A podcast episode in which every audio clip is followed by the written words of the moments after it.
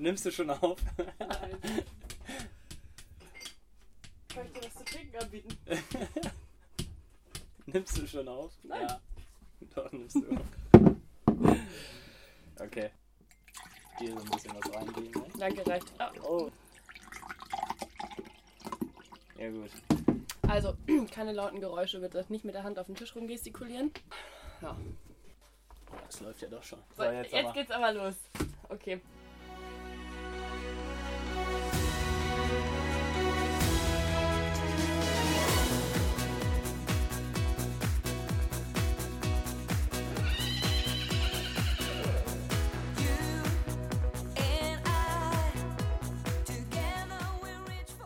Herzlich willkommen zu unserem Podcast Zwei mehr, bisschen Fuß. Der Podcast, der hinter die Reitsportkulissen hört. Präsentiert von Engard Marketing und Nicole Clement.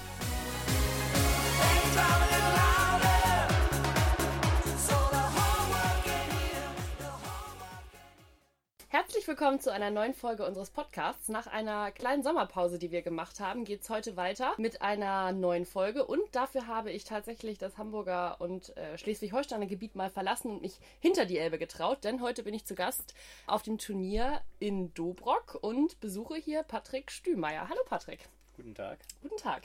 Patrick, mittlerweile siehst du wieder ganz fit aus. Ich erinnere mich an Hamburg. Da bist du auch schon wieder geritten, aber noch ein bisschen durch die Gegend gehumpelt teilweise. Was war da los?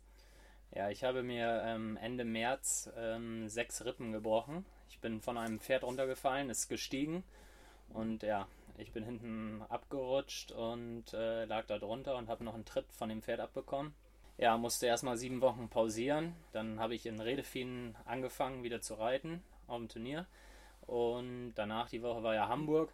Und Redefien lief schon ganz gut. Hamburg dann mit dem zweiten Platz im Vier Sterne mit Varioka. Ja, glaube ich schon mal ganz gut. Und du hast gesagt, sieben Wochen hast du Pause gemacht. Wie lange solltest du Pause machen? Was hat der Arzt gesagt? Erst haben sie gesagt, dass das so an die drei Monate dauert, also zwölf Wochen. Ähm, ja, ging zum Glück doch ein bisschen schneller. Ja, wie lange hat es gedauert, bis du dich getraut hast, wieder dich aufs Pferd zu setzen? Ich habe es versucht nach vier Wochen, aber da, das ging gar nicht. Keine Chance. Keine Chance. Dann, ähm, ja, so sechs Wochen, also montags in Redefien habe ich wieder angefangen zu reiten. Und ähm, wie viele Pferde hast du, die du dann umverteilen musstest? Wie viele Pferde reitest du jeden Tag? Ich habe so immer so zwischen 12 und 14 auf meiner Liste zu Hause.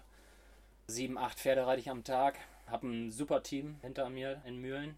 Auch ein Philipp Rüping hat dann nochmal meine Pferde mitgenommen aufs Turnier nach Bremen Oberneuland, dass die am Ende noch so ein bisschen im Gang bleiben und dass sie konditionell auf dem Höhepunkt bleiben, wie sie bis dahin waren. Dann konnte ich ähm, montags mich da draufsetzen und dann ging es am Wochenende wieder los. Und äh, deine Pferde hast du in Gang gehalten und wie hast du dich in Gang gehalten? Hast du irgendwas machen können in deiner Pause oder war wirklich komplett Bett liegen angesagt? Ich habe mich dreimal auf die Bema-Decke gelegt am Tag. ähm, ja, Sportliche Aktivität? sportlich äh, nur so ein bisschen gelaufen und äh, mehr konnte ich auch nicht machen. Okay, das ist nicht zu viel. Bei euch Reitern ist es natürlich so, ihr seid ja körperlich einfach darauf angewiesen, hundertprozentig fit zu sein. Das ist fürs Reiten ja einfach wichtig. Denkt man in solchen Momenten mal darüber nach, was passieren könnte, wenn man körperlich jetzt mal nicht mehr so fit wäre? Ich meine, wenn du dich jetzt mal nicht mehr so aufs Pferd setzen könntest, ohne weiteres? Ja, ich habe da schon mal drüber nachgedacht, aber Nicht zu Ende gedacht, Be- lieber. Äh, besser nicht, besser nicht. Schon so ein bisschen Dehnen so vom Reiten morgens, das ist glaube ich schon sehr wichtig, auch für die Adduktoren, weil viele Reiter haben ja so Adduktorenprobleme. Mhm. Das mache ich auch morgens. Ja, Bisschen fit bisher halten. fühle ich mich noch Ganz sehr, fit. sehr, sehr fit. Aber du trainierst auch so ein bisschen, also neben dem, dass du natürlich selber ganz viel Turnier reitest, hast du aber auch äh, Schülerinnen, die du unterstützt. Das konntest du in der Zeit wahrscheinlich trotzdem weitermachen. Ja, genau, das konnte ich. Ich habe ähm, eine Schülerin, die heißt äh, Luise Hohaus und die hatte da auch ähm, wichtige Turniere, zum Beispiel in Lastrop, da hatte sie eine Sichtung für die deutsche Meisterschaft. Die Ja, Zeit ein bisschen genutzt. Die Zeit habe ich auf jeden Fall genutzt dafür.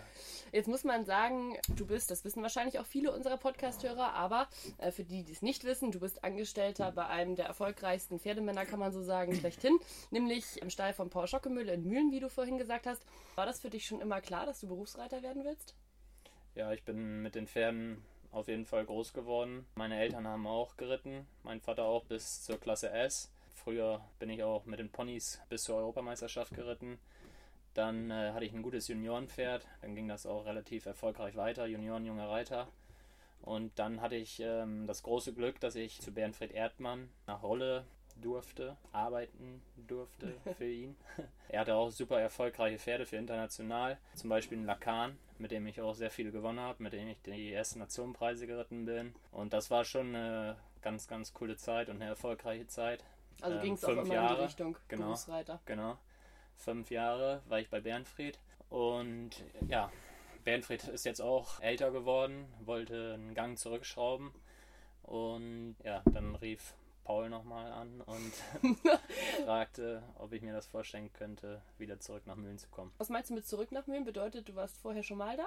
Genau, ich habe da meine Ausbildung äh, zu Ende gemacht, das dritte Lehrjahr und da war ich zwei Jahre, 2010 und 11. Mhm war ich da und dann, ja, danach ging es zu Bernfried. Es ist ja so, dass viele deiner Kollegen auf dem Niveau auch selbstständig sind, einen eigenen Stall betreiben, irgendwie eine eigene Anlage haben.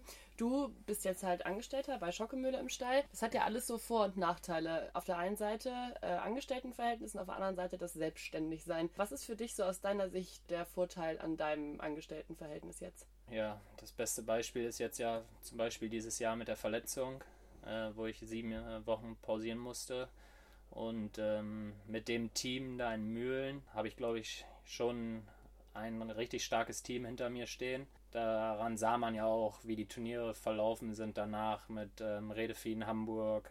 Äh, Soppert war richtig, richtig gut.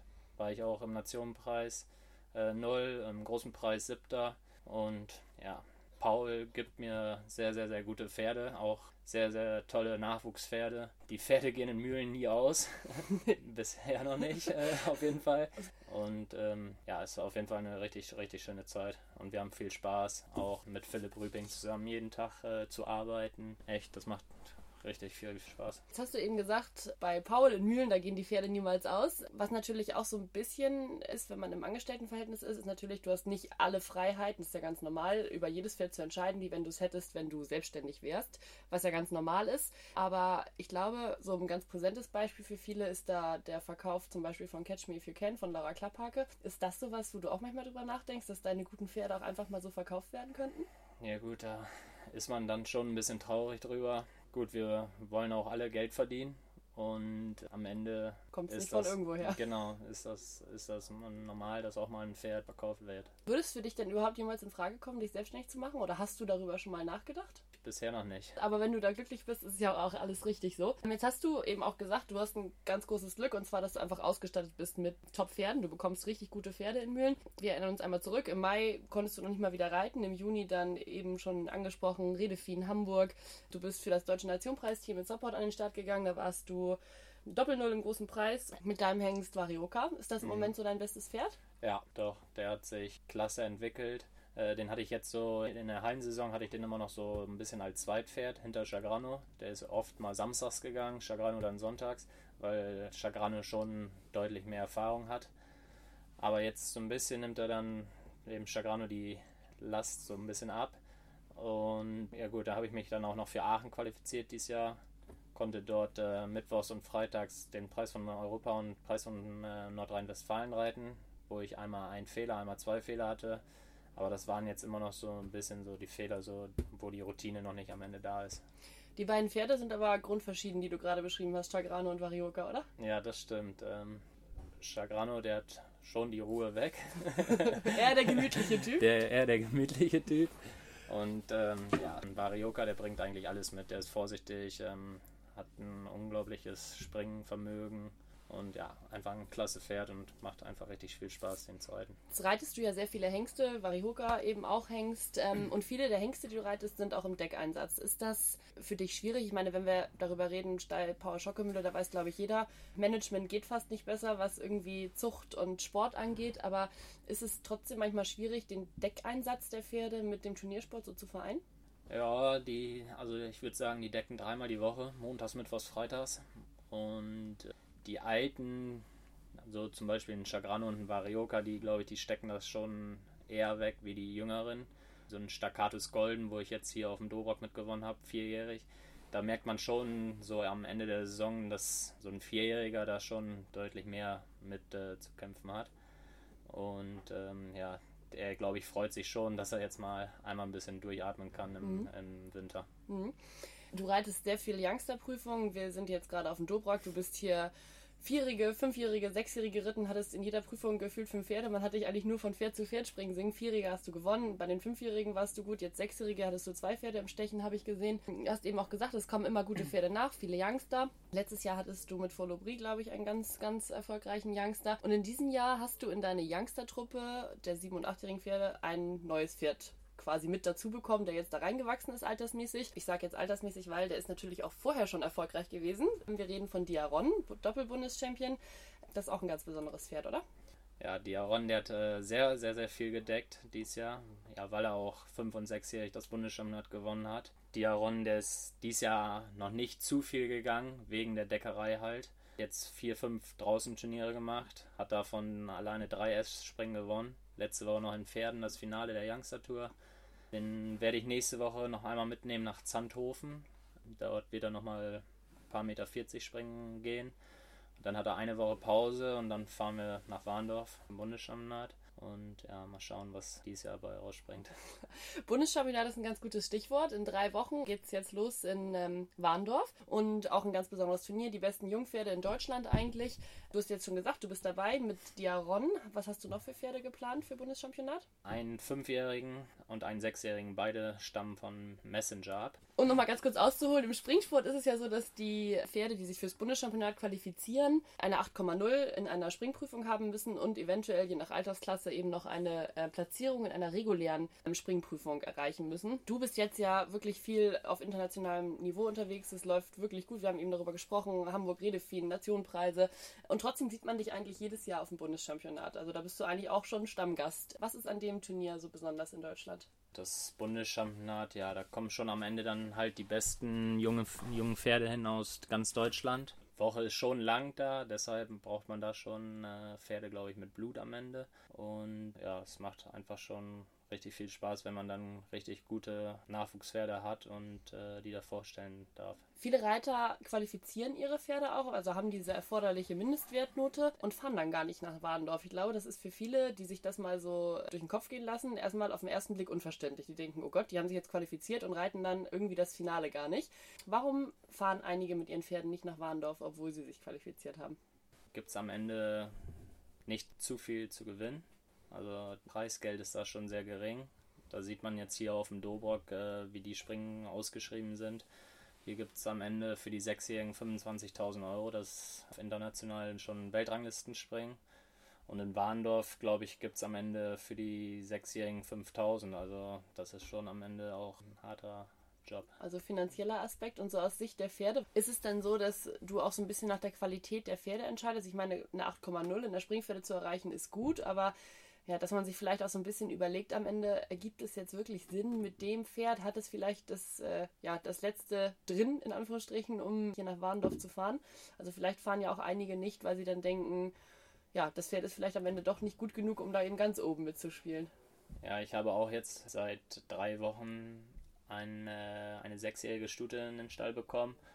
Die ist äh, nur Springpferde A und L gegangen, also ist noch ziemlich grün. Dann habe ich sie qualifiziert jetzt in Fechter mit irgendwie mit einer 8-2, 8-3. Also das Pferd wird, glaube ich, richtig, richtig gut. Aber ist am Ende viel zu früh, jetzt da mit nach ähm, Warendorf zu fahren. Mhm. Das ist ja auch schon einfach recht imposanter. Man muss sagen, sind immer wahnsinnig viele Zuschauer. Die Kulisse ist schon sehr beeindruckend. Der Platz ist groß. Findest du mal abgesehen von der Qualität des Pferdes, dass jedes Pferd dazu geeignet ist, in Anführungsstrichen im Warndorf an den Start zu gehen? Oder hat das auch viel mit Einstellung zu tun, ob die Pferde da gut aufgehoben sind? Warndorf ist am Ende auch noch ein bisschen spezieller Platz. Sieht man von außen, sieht man das gar nicht.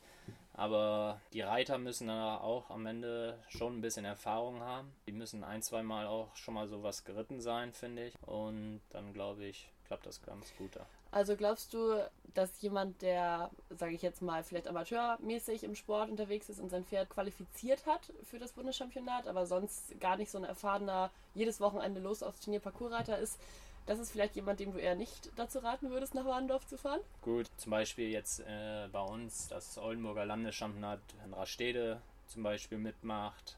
Dann zum Beispiel wie letzte Woche in Pferden, wenn die Pferde sowas dann am Ende schon mal gegangen sind, ich glaube, das würde ich dann ein, zwei Mal reiten und dann am Ende, glaube ich, weiß ich dann auch, wo ich stehe und dann würde ich das da ein bisschen von abhängig machen, ob ich dann nach Warndorf fahre oder nicht. Mhm. Warndorf ist ja jetzt auch eine besondere Belastung, würde ich mal sagen, oder eine extremere Belastung als für so ein junges Pferd, als dass es am Wochenende einmal Springpferde L&M geht, weil im Maximalfall gehen die da ja vier Runden. Wenn die sich über das kleine Finale irgendwie noch fürs große Finale qualifizieren, bedeutet das auch, dass du die jungen Pferde dann so ein bisschen anders auf das Turnier vorbereitest als auf andere Turniere, wo du vielleicht nur irgendwie eine Springpferdeprüfung reitest? Also wenn ich jetzt zum Beispiel in Diaron, der geht glaube ich am Ende jetzt schon fünf, sechs Wochen, zweimal am Tag wieder reell geritten geht dann noch einmal grasen oder aus Paddock. Ich glaube, am Ende müssen die da schon richtig, richtig viel Kraft haben und sonst wird die Woche auch verdammt lang da. Auch mit der ganzen Aufregung, dann gehen die ja auch das erste, zweite Mal da vielleicht, die fünf- oder sechsjährigen, dann in so ein Stallzelt und äh, ich glaube, das äh, nimmt dann auch schon ganz schön viel Kraft aus den mhm. Pferden raus. Jetzt haben wir über Warendorf geredet. Was steht ähm, nach Warendorf? Wir müssen ja mal drüber nachdenken. Warendorf ist schon im September. Die Draußensaison ist nämlich gar nicht mehr so lang. Was steht denn in diesem Jahr bei dir noch so auf dem Plan? Mm, nach Warendorf fahre ich nochmal nach Paderborn in die Riders Tour. Äh, ein paar Punkte sammeln. Hoffentlich. Vielleicht. Mit Sicherheit. Und äh, dann geht es noch einmal nach Lanaken zur Weltmeisterschaft. Und dann ist die Draußensaison vorbei. Genau, dann geht's äh, in die Halle wieder. Alles klar. Dann äh, wünschen wir dir ganz viel Erfolg bei dem, was du in diesem Jahr noch vorhast. Natürlich ganz viel Erfolg in Warndorf. Wir hoffen auf den äh, dritten Bundeschampion-Titel für Diaron. Und ähm, ja, vielen Dank für deine Zeit. Bitte, bitte. bitte.